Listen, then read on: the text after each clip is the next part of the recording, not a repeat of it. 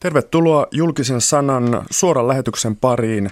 Minä olen Janne Junttila, hyvää päivää. Studiossa tosiaan kanssani ovat Fatserilta sanomaan siirtyvä Kati Suliin, tervetuloa. Kiitos. Ja mainostoimisto toinen PHDn luova johtaja Jani Halme, tervetuloa. Hei vaan. Kerrotaan lyhyesti vieraista. Kati Syli, Suliin työskentelee online- ja mediajohtajana Fatserilla ja hän on aiemmin vastannut erään viestintätoimiston digitaalisesta liiketoiminnasta. Ensi kuussa hän aloittaa Sanoman omistaman Head Office Finland Oyn toimitusjohtajana. Kyseessä on uusi yhtiö, joka on yhdistelmä sisältömarkkinointia ja tämmöistä vanhaa yritysjulkaisuyksikköä. Mitä tämä sisältömarkkinointi tarkoittaa? No sisältömarkkinointi ei ole tietyssä mielessä mikään uusi trendisana, vaan siinä uudessa yrityksessä, jonka syyskuussa käynnistämme, niin autamme suomalaisia brändejä kertomaan tarinansa niin, että sillä on vaikutuksia haluttuihin kohderyhmiin, kuluttajiin tai muihin sidosryhmiin. Ja siinä käytetään monipuolisesti erilaisia kanavia ja niitä kohtaamispisteitä, mitä tänä päivänä tarjoutuu niin digitaalisessa maailmassa kuin painetussa tai liikkuvan kuvan maailmassa. Kerro joku esimerkki sisältömarkkinoinnista. Mikä sitä kuvastaisi? Sisältömarkkinointia voi olla vaikka hyvin suunnitellut sähköpostit, jota tulee vaikka kun olet käynyt omassa autokaupassasi ja ostanut uuden auton ja sen jälkeen sinulle kerrotaan, että mikä on nyt ajankohtaista vaikka renkaiden uusimisessa. Tai se voi olla ää, painettu asiakaslehti, joka tulee sinulle omaan, omaan kotiosoitteeseen postitettuna. Tai se voi olla laadukas kohtaaminen vaikka Facebookissa, jos olet päättänyt, että sinä haluat kysyä yritykseltä juuri siinä kanavassa vaikka tuotteisiin ja palveluihin liittyviin, liittyviä kysymyksiä. Se on hyvin moninaista. Se kertoo siitä mediakohtaamispisteiden pirtalo, pirstaloitumisesta, mihin sitten tänä päivänä brändien pitää pystyä tuottamaan semmoista tarkoituksenmukaista ja mielekästä sisältöä. Niin kuin sanottu, mm. niin hyvin eri formaateissa, että se voi olla tekstiä tai liikkuvaa kuvaa eli videota tai kauniita kuvia, infograafeja, jossa on enemmän jotain dataa sisällä. Mm. Mahdollisuudet on lukemattomat. Eli se on askelia kohti journalistista työtä, journalistisia tarinoita. Sanotaan näin, että on hyvä erottaa journalistinen työ ja kaupalliset sisällöt. Ja, mutta kyllä siinä Mut käytetään muodoltaan. muodoltaan käytetään hyvin samanlaisia osaamisia kuin mitä mm. on ollut kautta aikojen hyvässä tarinan kerronnasta, jossa sitten journalismi on tietysti yksi muoto. Laadukkaita kohtaamisia Facebookissa sitä odotellessa. Mikä sua motivoi sun työssä? Mikä Oi. sua niin aidosti itseäsi kiinnostaa sun työssä? Oi, se on ihana kysymys. Se, että yritys saa tehtyä aidosti tekoja, jotka edistää heidän liike, liiketoiminnan tavoitteita, joka sitten tässä markkinatilanteessa esimerkiksi mahdollistaa sen, että ne ihmiset saa pidettyä työpaikkansa, mm. kun yrityksellä menee hyvin. Ja, ja se on se, mikä tuottaa iloa, että pystyy omalla työllään auttamaan sitten sen liiketoiminnan eteenpäin viemistä. Mm. Sulinilta odotetaan paljon. Sanoman toimitusjohtaja Harri-Pekka Kaukonen sanoi tiedotteessa, että sisältömarkkinointi on yksi strategisista panostusalueistamme, joilla uskomme olevan merkittävää kasvupotentiaalia, eli, eli lykkyä u- uuteen työhön. Toinen vieraamme on toinen PHDn luova johtaja Jani Halme, ja hän on siis mainosala edustajana täällä, ja sulla on lisäksi toimittajataustaa. Ja mainitaan sekin, että sä oot ollut julkisen sananneuvoston jäsenenä, eikö juu? Kyllä vaan. Milloin tämä oli? Viime vuodenvaihteeseen asti. Nyt mä vaihdoin sitten tuonne postimerkkitoimikuntaan pohtimaan, että millä se postimerkkejä Suomeen pitää Oikeasti. tulla. Kyllä, kyllä. Me oli oikein näyttävä startti tässä hommassa tammikuussa heti. Hienoa. Toinen PHD, tämä toimisto siis, on Suomen eturivin mediamainos, mediatoimisto ja, ja se myytiin kovalla rahalla ulkomaille vajaat pari vuotta sitten. Sama kysymys sulle. Mikä sua innostaa sun työssä? Miksi raahaudut työpisteelle aamulla? Ja kieltämättä hyvä kysymys. Ähm, siinä on hirvittävän paljon samaa kuin oli toimittajan työssä. Eli joka ikinen päivä lähdetään, jos ei nollasta, niin ainakin hyvin läheltä sitä ratkomaan uutta ongelmaa. Ja siinä saa sitten hyvin vapaat kädet. Muoto on täysin vapaa, kun ratkotaan sitä asiakkaan ongelmaa ja ehkä ennen kaikkea sen näkökulmaahan siellä haetaan, että mikä pitäisi olla merkittävää ja kiinnostavaa ja kiehtovaa, jotta me saadaan ihminen, ihminen kiinnostumaan tästä kullastakin asiasta. Ja sitten on mukava leikkistouhua, mm. että uskon tämmöisen niin kuin homoludens leikkivä ihminen, että miksi lopettaa leikki, kun sitä voi jatkaa. Kyllä vaan. Tänään puhutaan siis journalismin tulevaisuudesta, jälleen kerran voi sanoa, mutta kysytään digimurroksesta niiltä, jotka median maksavat, ketkä yritysten mainosrahoja käyttävät. Ja aloitetaan siitä, että opetatte meille, mitä se verkkomainonta nyt tällä hetkellä on, mihin ollaan menossa. Taustaksi kerron, että Suomen mediamainonnasta verkkomainonnan osuus on tällä hetkellä noin viidennes – ja tästä verkkomainonnan kakusta noin puolet menee Googlen ja Facebookin kaltaisille palveluille. Kotimaiset toimijat niin on sitten suomalaisia mediataloja ja ne omistaa mediasivustojen lisäksi kauppapaikkoja. Siellä on sanomalla huutonettiä, oikotietä ja niin edelleen. Mutta siis verkkomainonnan alkeet, luento alkaa. Jani Halme. Joo, äh, tässä on tapahtumassa nyt, kun uskon, että ainakin oman aikani niin suurin muutos, mikä koskee media- ja mainosmarkkinaa. Puhutaan aivan fundamentista muutoksesta siitä, että miten tuo mainonta toimii. Eli tällä hetkellähän digivälineet ovat toimineet kuten ns. perinteiset mediat. Eli kun mä saan aamulla Parikkalan sanomat tai Helsingin Sanomat kotiin, niin mulla on samat mainokset siinä Hesarissa ja Parikkalan Sanomissa kuin kaikilla muillakin tilailla kun mä katselen MTV3 ja 4, niin katkomainokset ovat likimain samat. Ehkä nyt vähän pyritään kohdentamaan niin vanha läänirajoin tasaisesti, mutta mainokset on samat kaikille lukijoille. Mm. Ja tässä tapahtuu se suurin muutos. Eli äh, Minority Report-elokuvassa Tom Cruise teki klassista tuota, hidastettua hölkkäänsä, ja ulkomainokset tässä Skifi-elokuvassa vaihtuivat ikään kuin personoiduksi tämän hänen näyttelemänsä henkilön tarpeiden mukaan. Niin tämä on totta jo nyt verkossa. Eli digimainonnassa oli se väline mikä tahansa. Oli se display-mainonta, eli puhutaan ihan perus banneripaikoista, oli se Facebook-mainontaa, hakusanamainontaa, videomainontaa, niin nyt jo ö, valtaosa mainoksista on kohdennettu ja pyritään yhä tiukemmin kohdentamaan niin, että se vastaa tämän kyseisen yksilön. Korostan, että me emme tiedä tämän ihmisen henkilöllisyyttä, mm. emmekä hänen ikää, sukupuolta, hiusten väriä, emme yhtään mitään. Me tiedämme hänen verkkokäyttäytymisestään. Pyrimme sitten päättelemään tiettyjä asioita, että kappas keppas, tällä ihmisellähän nyt on korostunut tarve lähteä Itä-Suomeen lomalle. Koska me olemme nähneet, että hän on lukenut artikkeleja, tehnyt hakuja, tykännyt Facebookissa – kyseisestä mm. aiheesta. Ja pyrimme ikään kuin sijoittamaan mainoksen tämän ihmisen saataville. Ja tässä on sitten tuota, koneet jyllää siellä taustalla. Puhutaan robotiikasta. Minkälaista mekanismia siellä keinoälyä meillä on käytössä? No, tällä hetkellä on käynnissä.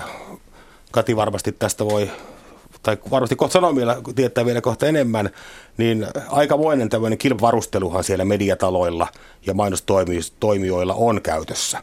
Eli mediat rakentaa omia robottejaan, mille pyritään kohdentamaan. Mainostajat investoi omiin robotteihinsa, mitkä se analysoivat ihmisen verkkokäyttöä ja pyrkivät esittämään juuri oikean mainoksen juuri oikeassa paikassa. Ja tässä on sitten välissä myös tämmöisiä ikään kuin mainospörssejä, missä käydään sitten huutokaupamenettelyä siitä, että kuka tämän henkilölle, kuka tälle henkilölle, joka juuri saapui mm. vain elämää Seiska Seasonin pariin, niin kuka saa hänelle näyttää tämän mainoksen. Mitä se tarkoittaa? Siis ketkä käy kauppaan, missä kerro joku esimerkki kulku, että mikä kone lukee mun verkkokäyttäytymistä missä ja sitten mistä se mainos siihen pullahtaa? No jos otat tämmöisen vanhan ikään kuin, ajatellaan, että sä sanomalehteen, niin, eli sä menet median sivuille. Niin median sivu, ää, edelleen mennään täysin lain ja hengen, etiikan ja moraalin tuota, ollessa ehdottomasti kunnossa, niin lähetetään tieto ää, robotille sun verkkohistoriasta – ja tämä robotti analysoi sitten, että jaha, onko tässä nytten autonostoajetta vai parikkalan lomaa tiedossa vai, mm. vai, vai minkälainen kuluttaja täällä onkaan. Ja lähettää tämän tiedon sitten tällaiseen, antaa tarjouksen tästä. Eli puhutaan programmi buyingista, mm. täysin ohjelmoidusta ostamisesta. Ja lähettää sitten tarjouksen, että mä oon valmis maksamaan nytten kaksi euroa, jotta minä pääsen näyttämään tälle ihmiselle – viisi sekuntia tätä mainosta. Siis se tapahtuu sillä hetkellä, kun mä tuun se sille sivustolle? Kun, ennen kuin silmä ehtii havaita, että tämä sivu on auki, niin uskalla väittää, että tuommoinen kolme, Ei neljä huuto, huutokauppa-menettely siis käydään on huutokauppa joka kerta, Kyllä. kun mä avaan jonkun nettisivun. Kyllä. Kati. Tähän täydentäisin vielä, että tapahtuu toisaalla. Niin sittenhän on olemassa se brändi, joka on antanut sen tilauksensa etukäteen. Että, että vaikka Fatserin mielenkiinnossa on nyt tavoittaa ihmisiä, jotka on erityisen kiinnostuneita vaikka leipomaan suklaalla. Ja näin ollen Fatser on antanut tilauksensa sitten tyypillisesti mediatoimistolle, joka, joka sitten tätä työtä heidän puolestaan tekee, että nyt me haluaisimme tavoittaa Suomessa erityisesti niitä kuluttajia, jotka tällä hetkellä ovat kiinnostuneet ensin kokkauksesta ja siellä sisällä vielä niin kuin tavallaan ala-aiheesta suklaalla leipominen. Ja sitten tavallaan se toimeksantohan on siellä pörssin taustalla, hmm. että selvä, nyt sitten henkilö X on, on si- siirtynyt jossain palvelussa tällaiseen osioon, missä puhutaan leipomisesta. Ja juuri niin kuin Janni sanoi, niin, niin sitten on se pieni hetki aikaa päättää, että se, se kone päättää, että ostetaanko tämä kontakti ja näytetään sille sitä siihen liittyvää mainossisältöä. Mm. Eli nykyään on tilanne se, että pelkän klikkauksen lisäksi halutaan tietoa siitä, mistä ihminen on kiinnostunut. Just näin. Ja mä uskon itse, että tämä on journalismin näkökulmasta taas niin kuin vähintään yhtä fundamenttimuutos, mm. kun on tämä tavallaan, niin kuin puhutaan dynaamisesta, dynaamisesta muuttuvasta hinnoittelusta, kun äh, samantyyppinen. Eli nyt me tarvitaan jatkossa tavallaan kahden tyyppistä tietoa ja kahden tyyppisiä medioita. Me tarvitaan yhtäältä medioita, joilla on paljon mainostajan kannalta mieleisiä kävijöitä. Eli me tarvitaan klikkejä, mutta ei lähellekään samaa määrää kuin tällä hetkellä. Tämä klikkihimon, klikkihimo medioilta tulee vähenemään huomattavasti tulevaisuudessa, koska ne klikkejä ei enää tarvita niin paljon kuin tarvittiin suurin piirtein niin kuin näihin viikkoihin asti. Hmm. Toisaalta me tarvitaan yhä enemmän medioita, joilla on laadukasta, korkealuokkaista sisältöä, joka paljastaa tästä ihmisestä jotain. Ja tämä tulee tarkoittamaan laadukkaan, hyvin tehdyn, toimitetun journalismin kannalta erinomaisen hyviä aikoja. Saattaa eri arvoistaa toimittajia. Ja se, että jos yksi toimittaja pystyy koko ajan tekemään hirvittävän hyviä juttuja, mitkä kerää nyt vaikka meidän robotit laskee, että tässä on nyt todennäköisesti akateeminen ihminen, joka lukee tämän jutun. Niin se profiloi tosi paljon – tätä niin kun, datamassaa ja on mainostajalle valtavan arvokasta. Täällä on fiksuja ihmisiä. Me halutaan mainostaa vain fiksuille ihmisille. Mutta emme välttämättä siinä kyseisessä hetkessä, juuri siinä mediassa, vaan me haluamme mainostaa tälle fiksuksi profiloimalle ihmiselle vaikka neljän päivän kuluttua televisiossa. Vaikka tämä artikkeli on luettu – puoli viikkoa sitten jostain mm. toisaalta. Ja tässä voi tulla niin, että yksittäiset mediat saattaa saada jopa yksittäistä artikkeleista tosi pitkän aikaa ihan valtava arvoa. Jos minä teen hyvän artikkelin, että tässä on nyt ö, näin valitset laiturisi, että tässä on nyt niin kuin piin kova juttu, millainen on hyvä laituri suomalaisiin olosuhteisiin. Tuuleeko pohjoisesta, haluatko, että se kelluu. Tämä juttu saattaa jauhaa rahaa tälle medialle niin kuin kymmenen vuotta artikkelin mm. julkaisun jälkeen. Siis sitä kautta, että se pystyy myymään tiettyä käyttäjäprofiilitietoa. Niin, tismalleen. Me tiedämme, että tämä ihminen on nyt hyvä resepti. Yksityinen resepti saattaa vaikuttaa kaiken. Kun tämä ö, erinomainen suklaa-unelma, tuota, kakku, kaikki hakee sitä. Ai, ai, ai, ai. Fatser tykkää tosi paljon tästä tiedosta jatkossakin, koska he voi vastaavasti sitten – vaikka televisiossa kertoa, että nyt meillä on kuulkaa nyt ystävät rakkaat tämmöistä uutta mm. suklaata. Onko tämä toiveajattelua Kati Suliin vai uskotko sä oikeasti tähän, että laadukas sisältö, pitkä artikkeli, sen sijaan, että otsikossa on jotain vetävää sosiaalipornahtavaa? Niin, siis sanotaan näin, että kyllähän niitä erilaisia juttutyyppejä tullaan varmasti maailmassa näkemään jatkossakin.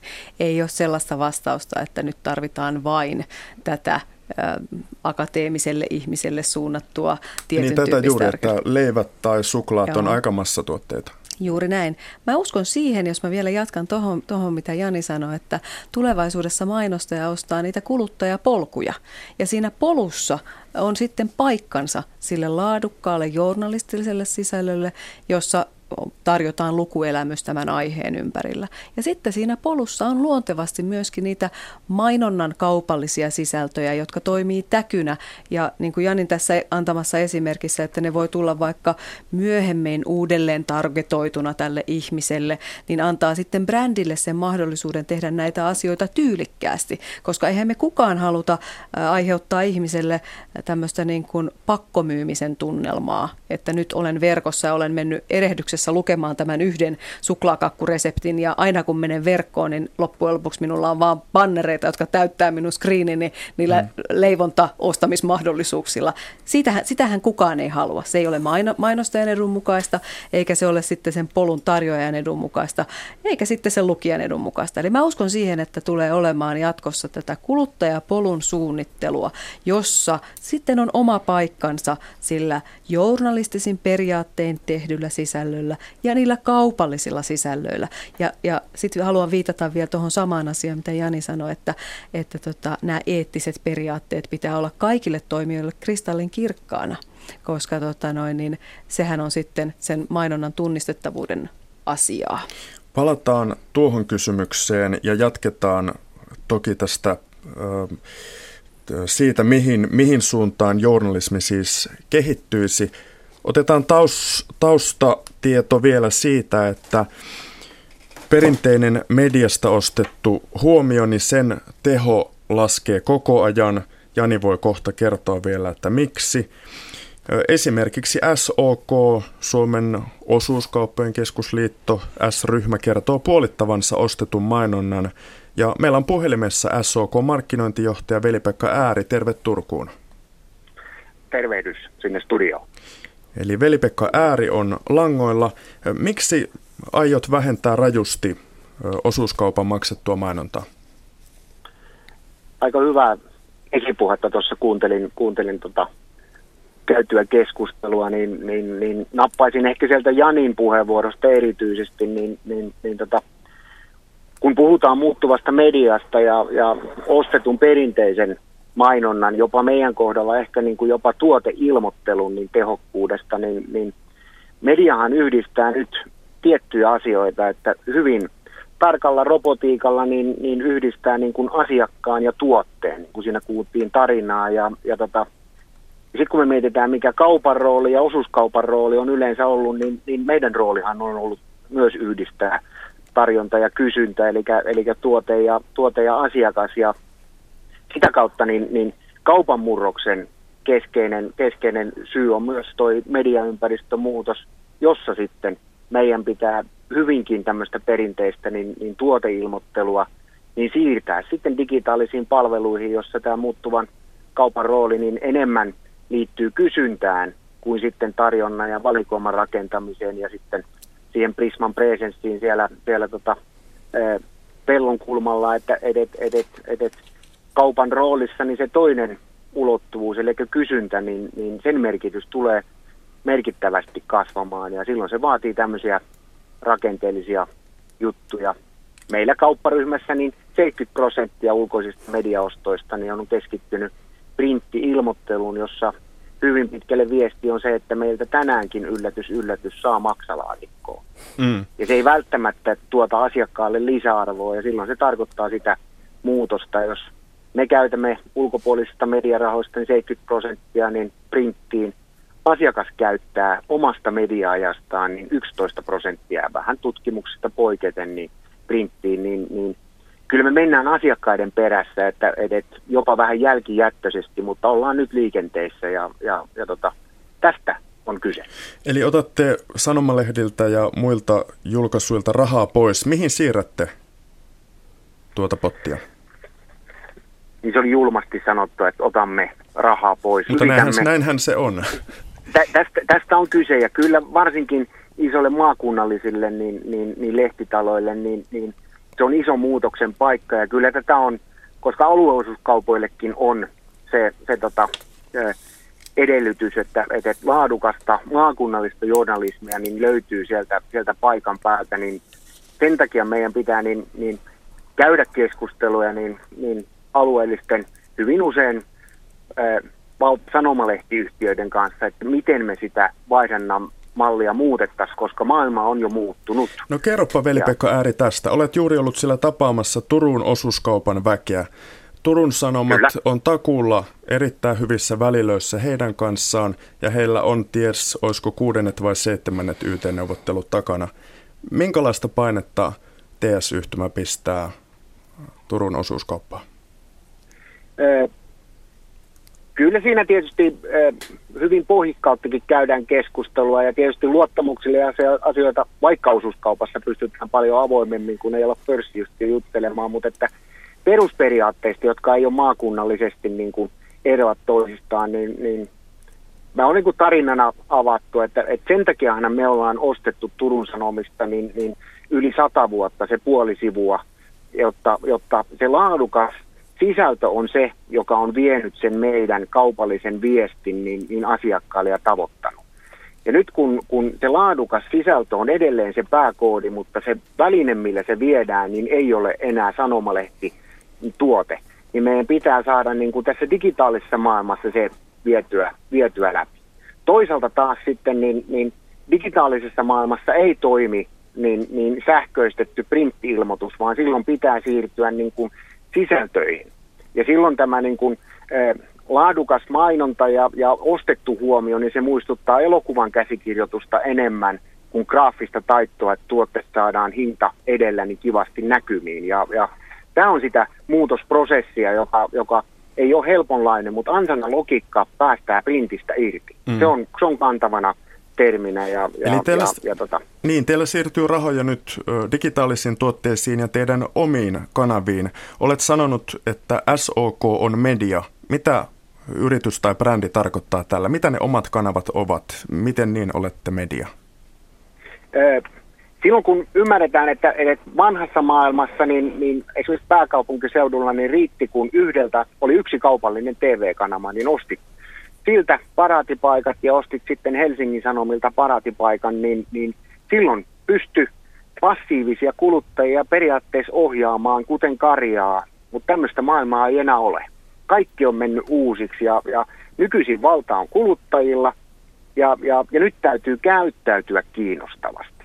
Ja, ja, ja, ja entinen mainonta oli ruutiaseita ja nyt pitää avata hunajapurkki, jotta se koko sen huomion ja ja silloin automaattisesti niin pirstaloituvassa mediaympäristössä niin, niin Prisma, Prisman henkilökunta, ABC, ABCn henkilökunta, siellä tapahtuvat jutut ovat sitä mediaympäristöä, jotka sitten onnistuessaan toimivat magneettina. Ja, ja siinä kohtaa puhutaan myös maailmasta, että varmaan kaupan muuttuva rooli tarkoittaa, että kauppa ei ole logistinen kumppani, joka saattaa ihmisen ja tuotteen yhteen, vaan se on enemmän media. Ja, ja, ja jotta Leeko tarttisi osuuskauppoja 2020-luvulla, niin todennäköisesti meitä ei tarvita logistiikkaan, vaan nimenomaan siihen asiakassuhteeseen ja ehkä Leekon näköiseen teemapuistoon, joka on syy sitten siihen, että et, et, et, et me autetaan. Brändit rakentavat asiakassuhteen ohi kaupan, jollei kauppa muutu. Mm. Silloin kauppa muuttuu median suuntaan. Kysytään vielä äh, SOK markkinointijohtajalta, että äh, kun teillä on omia julkaisuja, omia kanavia, olette puhuneet myöskin yhteistyön hakemisesta ö, muun median tai muiden perinteisen median kanssa, niin ö, aiotteko te tehdä journalismia? Aiotteko te ottaa ö, askeleita kohti journalismia? Ö, 110 vuotta niin, niin, niin, niin mun vetämä yksikkö niin on julkaissut yhteishyvälehteen, joka tällä hetkellä on, on tota, Suomen laaja levikkisin aikakauslehti ja siellä on pyritty pitämään huolta siitä, että, että, että se ei ole kaupallinen media, vaan siellä on niin kuin journalistiset lähtökohdat.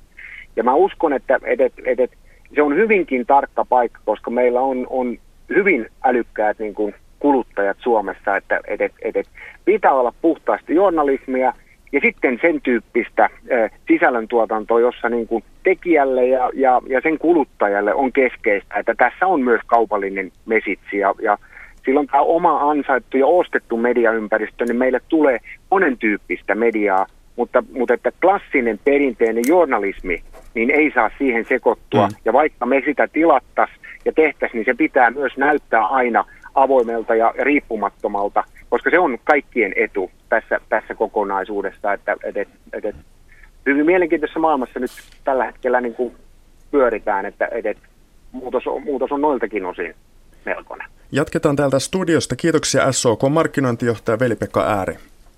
Kiitoksia. Studiossa Jani Halme ja Kati Suliin. Jani Halme, onko SOK Media?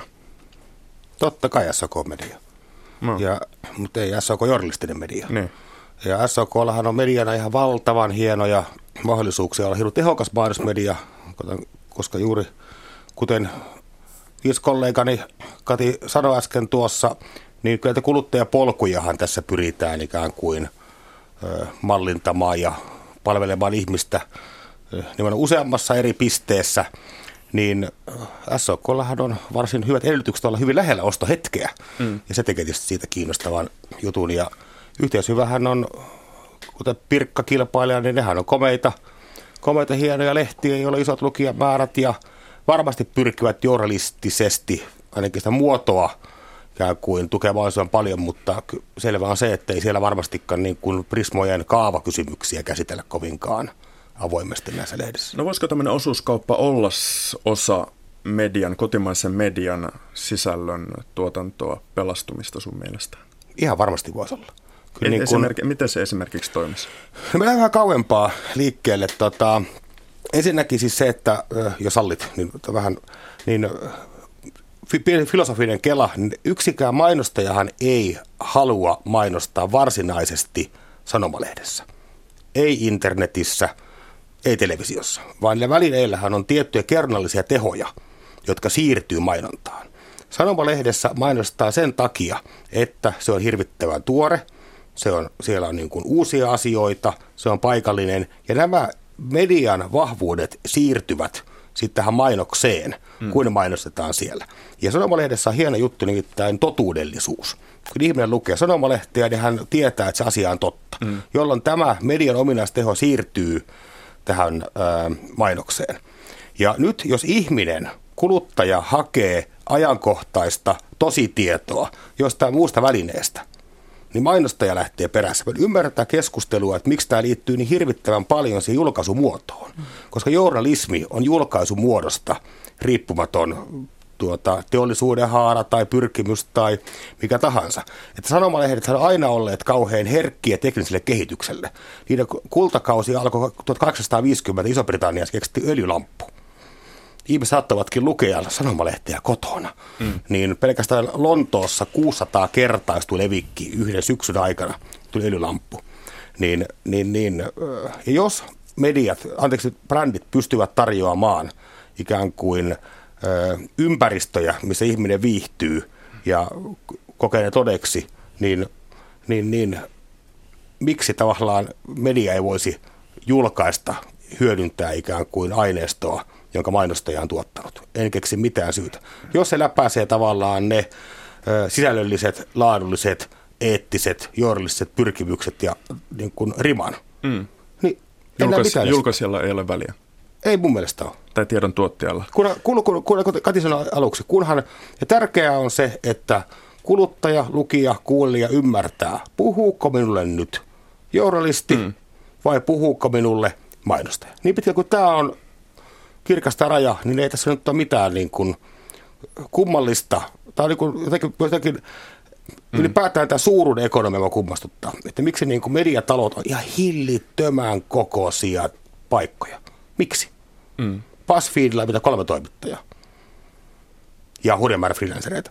Mm. Niin kuin, en näe mitään syytä, miksi ei. Kati Sulin, tosiaan sisältömarkkinointi on nyt tämä tulevan toimiston päätuote- ja konsultoinnin kohde. Miten teidän etuna olisi se, että mainonnan tunnistettavuus on selkeä? Mikä on kenenkin tuottamaa tarinaa? No se on varmasti niin kuin kaikkien toimien edun. Mutta miksi se on teidän edun? Miksi se olisi teidän edun mukaista? Eikö se ole nimenomaan hyvä, että saisitte sitä totuudellisuutta valutettua sinne niin kuin ostetun viestin puolelle? Nyt, nyt ei pidä missään tapauksessa niin kuin sekoittaa näitä kaupallisen sisällöntuotannon formaatteja. Head Office tulee keskittymään siihen, että se auttaa nimenomaan SOK-tyyppisiä tai muita bränditaloja kertomaan sen brändin tarinansa, jos heillä ei ole esimerkiksi omia resursseja. Ja ihan niin kuin tässä on nyt moneen kertaan mainittu, niin sille lukijalle tai kuulijalle tai katsojalle täytyy olla päivän selvää, että kuka sen viestin lähettäjä on. Jos, jos tämä uusi syntyvä yritys, jonka sattuumaan omistamaan äh, sanoma, niin, niin tekee vaikuttavaa sisällöillä va, sisällöllä vaikuttamista, sisällön kerrontaa, niin sen pitää aina olla selkeää, että viestin lähettäjänä on silloin brändi. On mm. sitten se toimintaympäristö, missä se viesti välitetään mikä tahansa. No miten se merkkaaminen, halusit puhua myös medialukutaidon kehittämisestä, miten se merkkaaminen tässä uudessa maailmassa tehdään tai pitäisi tehdä? Siellä on rinnakkain portaaleissa sivuja, jossa ei lue ylä- tai alakulmassa, että tämä on ilmoitus, tai niin kuin klikkailemalla siis mm. ei välttämättä tiedä, min, kenen kustantamalla sivulla on. Mm. Niin sanoisin näin, että tulevaisuudessa tulee varmasti enemmän ja enemmän kiinnittää huomiota siihen, että mainossisältö merkitään tunnistettavasti, tunnistettavasti.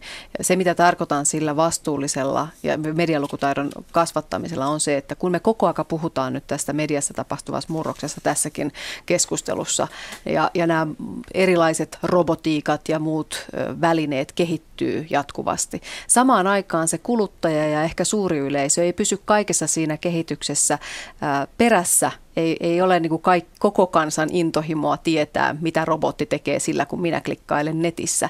Niin silloin se on sekä mediatalojen että isojen brändien tai oikeastaan kaikkien mainostajien ää, oikeastaan niin kuin velvollisuus kertoa siitä, mikä on kaupallinen mainosviesti ja mikä on sitten sen journalistin toimittajan muodostama esimerkiksi ulkopuolinen näkemys tilanteesta. Ja, ja just tämä, että onko sitten nettisivulla aidosti kirjoitettu, että tämä on mainos tai mikä se tapa on ilmoittaa mm. se, mutta tota, sanoisin näin, että se on sekä brändien että medioiden vastuullista toimintaa, koska kouluissahan tätä tietysti jonkun verran jo tehdään, mutta, mutta, mutta kehitys menee niin kovaa vauhtia eteenpäin, että tota, ei sitä kaikkea kyllä koulun penkiltä tänä päivänä opi. Mm. Tämä merkkaaminen, niin ei siihen ole musta mitään niin kuin kovin monimutkaista niin kuin speksiä, kun se käy selväksi, selväksi. Että bloggaajiahan on usein niin muista syyttä, kun pilkattu siitä, että he tämmöistä niin kuin harmaata aluetta – harvaannuttavat. Mitä me ollaan blogiyhteistyöt tehty, niin kaikki keskeiset toimijat edellyttää bloggaajiltaan sitä, että vaikka Ingressissä käy, että hei, mä sain nyt tämän kirjan yhteistyönä vaikkapa Otavan kanssa tekemään juttua. Ja tämä on niin kuin yksiselitteinen asia, että se pitää käydä ilmi. Ja toinen on se, että mikä, tiedän, että, että, että Sanoma ja muut nykyaikaiset sieltä, sieltä markkinoiden firmat tekee, että, että se tuotetta saa myös haukkua vaikka olet blogayhteistyöt tehty, niin, niin kysyt, mä en oikein tykännyt tästä. Hyvä, kerrossa. Kerrossa. Eli me ollaan valmiita maksamaan siitä, että joku haukkuu meidän tuotteen. Koska se on totuudellista. Mm. Sitten joku kyllä kommentoi siellä, että ei muuten pidä paikkaansa, että fantastinen suklaakirja, mikä se onkaan. Mm. Eri firmat, mainostajat ja brändit siis tekevät yhä enemmän sisältöä Miten Jani Halmes sun mielestä tässä sisällön tekemisessä onnistutaan tällä hetkellä? Huonosti. No miksi? No kyllähän se tähän asti, onneksi tulee uusia toimijoita ja, tämä, ja vanhatkin skarppaavat. Eli tähän astihan kaikkein tylsin kirjoittamisen muoto on asiakaslehden pääkirjoitus. Se edustaa ikään kuin koko kirjallisen ikään kuin sellainen tuottamisen niin kuin alhaisinta kastia. Ne alkaa kaikkea samalla Ilkeä tavalla. Ihminen. Kevät on tullut räystää tippuu. Niin. Ajattelitko brändit ihan oikeasti, että mä käytän aikaani selvittääkseen asiaa sulta, jonka mä katsomaan ulos. Että niin kuin ihan semmoista vaan niin kuin läpsyttelyä. Mutta tähän onneksi tämä verkko tuo nyt sen, että enää ei riitäkään, että me tehdään asiakaslehtiä ja pannaan se nyt 350 kuluttajalle, hmm. vaan taas tämä päästään se analytiikkaan, että nähdään, että kiinnostaako tämä sun pääkirjoitus yhtään, yhtään ketään. Öö, niin kyllä siellä tullaan ottamaan, tullaan näkemään tosi niin kuin nopea liike, tosi nopeita liikkeitä ja tosi öö, iso investointeja, koska siihen ehkä moni yritys on yllättynyt, miten hurjan vaikeaa onkaan kirjoittaa hyvin. Hmm. Tai kuvata hyvin, tai kuvittaa hyvin, tai jotain muuta. Kun jokainen meistä osaa kirjoittaa huonosti ja hakea jostain ketti imagisesta siihen kuvaan, missä niin kuin jakku ja pukupäiväiset miehet lyö kädet yhteen ilmaiselle tsemppipäivän kunniaksi. Tämä pystyy kuka tahansa, mutta tättärää. Kuluttajapäivä todennäköisesti, nyt mä sanon tänne, että varmaan joku viralli-ilmiö, niin hmm. tota, on eri mieltä. Mutta siis vaikeaa sisällön tuottaminen, laaduksen tuottaminen on, ja siksi mä kannustan äh, siihen yksi ratkaisu. No. Palkata parempia ihmisiä. Palkata ammatti-ihmisiä, ammattikuvaajia, ammattitoimittajia, ammattikirjailijoita, ammattikuvittajia, ammattiohjaajia, valaisijoita, äänimiehiä, you name it, ja antaa heille sen verran paljon rahaa, että he antavat sulle aikaansa, mm. jotta ne tekee hyvää sältöä. Ei tämä sikäli monimutkaisempaa. Kun juteltiin puhelimessa, niin puhuit vielä kustannustehokkuudesta, mainostoimistot kontra mediatalot.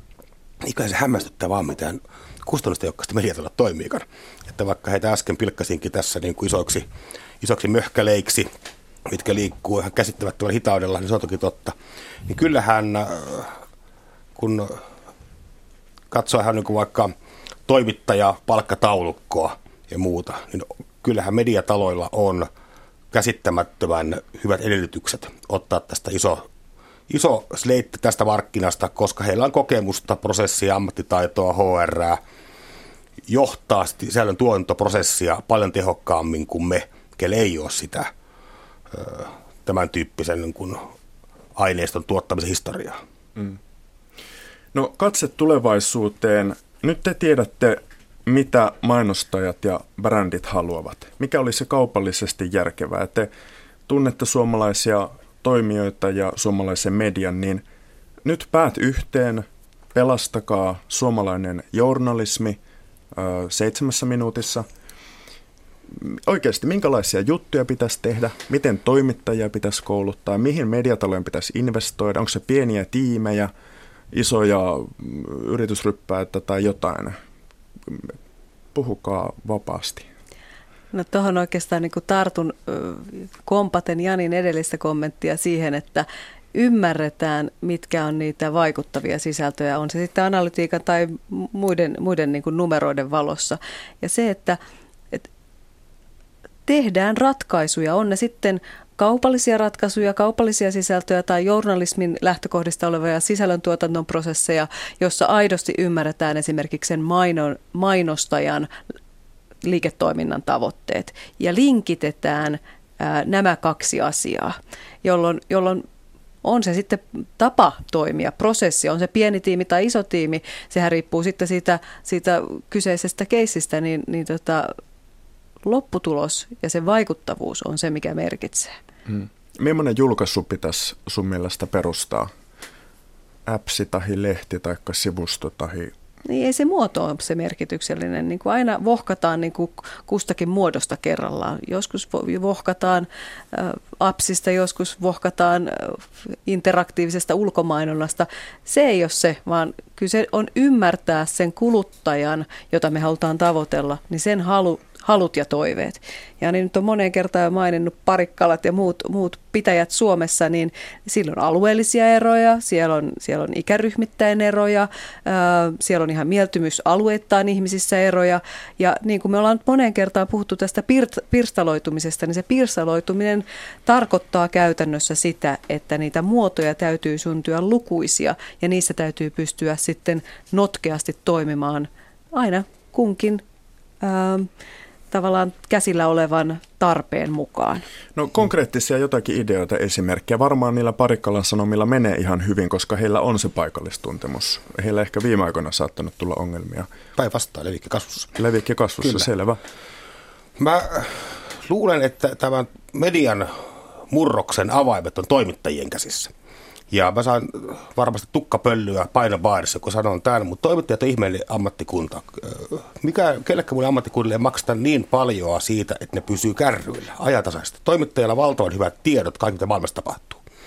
Miten tämä, että toimittajille valtavasti tietoa, ajatasaisesti tietoa, kääntyy hurjan usein, ei aina, mutta usein valtavaksi muutosvastarinnaksi jonkinnäköisen tietyn vanhan muodon ikään kuin romantisoinniksi vaikka se työnhän pitäisi olla jossain ihan toisaalla, niin se tulevaisuuden ratkaisu löytyy sieltä, kun jokainen toimittaja aina, kun sana sana median murrosta jupisee muuten vaan, käyttää janoisasti älykkyyttään, aikaa, energiaa näiden nimenomaan digitaalisen ajan kerronnan keinojen miettimiseen. Hmm. Mitä Redditissä, mitä mennään ensi viikonloppuna Tupekon tapahtua, mitä ne YouTuberista tekee, minkälaisia kerronnan keinoja nyt he hyödyttää nimenomaan tässä puhtaasti ikään kuin verkko no, avaa, avaa näitä asioita siis kuulijalle. Ei meidän kuulijat välttämättä ole, ole noilla sivustoilla tällä hetkellä. Ää, no esimerkkinä vaikka se, että tämmöinen Ilari, niminen espoolainen kaveri, niin äh, hän avaa jalkapallokenkiä webbikamera edessä. Ja, ja, ja äh, hänellä on tällä hetkellä tuommoinen 100 miljoonaa äh, seuraa videokatsomiskertaa hänen leppävaarista tekemille videoille. Ja hänellä on kansainväliset sponsorit Iso-Britanniasta, Uudessa-Seelannista ja niin edelleen. Ja nyt kun otan tämmöinen Tampereen tiedotusopin kaverit tuohon vierelle, niin se katsoo sanoo, että ihan paskaa. Mikä tuossa nyt on niin kummallista? 100 miljoonaa ihmistä on katsonut sen, kun leppävaaralainen kaveri avaa laatikoita, ottaa sen kengän, esittelee kameralle ja kertoo, here are new brand Adidas shoes, these are very wonderful. Jotain, jotain siellä on pakko olla. Jotain Reddit-niminen verkkopalvelu, nuorten miesten verkkoyhteisö, jossa koko tietosisältö julkaistaan vain ja ainoastaan kuluttajien lukion itse lähettävistä linkeistä. Siellä ei ole yhtään toimittajaa, vaan ainoastaan se, siellä on linkkejä. Hyvä, tämä ei ratkaise mitään, niin kuin, että tämän kopioi. Mutta jotainhan siellä kerronnan keinoissa, tämmöisen niin kuin ihmisten itsensä tuottavassa sisällössä ja jäsentämässä aineistossa on jotain älyttömän kiehtovaa. Mm. Jos mainostajilla on vastaavasti mahdollisuus kohdentaa mainokset ihmisen käyttäytymisen mukaan, Nythän jokaisen kunnon journalistin pitäisi niin kuin koputtaa sinne IT-yksikön ove hei kertokaa mulle, miten tuo robotiikka, miten voisin kertoa tämän mun uutisen, tämän mun feature-artikkelin, tämän mun hienon kokonaisuuden paremmin yhä useammalle ihmiselle hyödyntäen tätä robotiikkaa, joka meidän mediakonsernissa on jo käytössä. Hmm. Mutta ei, jupistaan ja, ja, ja haikaillaan Kekkosen perään, vaikka hän on ollut jonkin aikaa käsittääkseni edeltä mennyt. No se vaatii aika paljon muskelia se, että on se IT-yksikkö tai on päässyt tuommoiseen tietokantoihin. Kumpi siis menestyy tulevaisuudessa se, kellä on varaa investoida vai joku pieni tiimi Ranualta? Kummatkin menestyy. Ihan varmasti kummatkin menestyy. Me tullaan, jos nämä isot mediatalot rohkenevat luottaa yhä enemmän yksittäisiin värikkäisiin persooniin. Mediatalothan on kauhean harmaat ja hahmottomia, noin niin kuin ulospäin katsottuna. Jotakin niin kuin, niin kannattaisi kopioida tätä mallia isojen sieltä pienemmiltä. Rakentaa pienempiä yksikköjä, enemmän vapauksia ja enemmän rahaa. Kiitoksia keskustelulta, keskustelusta Fatserilta sanomaan sisältömarkkinointiyksikön johtava, johtajaksi siirtyvä Kati Suliin ja mainostoimisto toinen PHDn luova johtaja Jani Halme. Janne Junttila kiittää.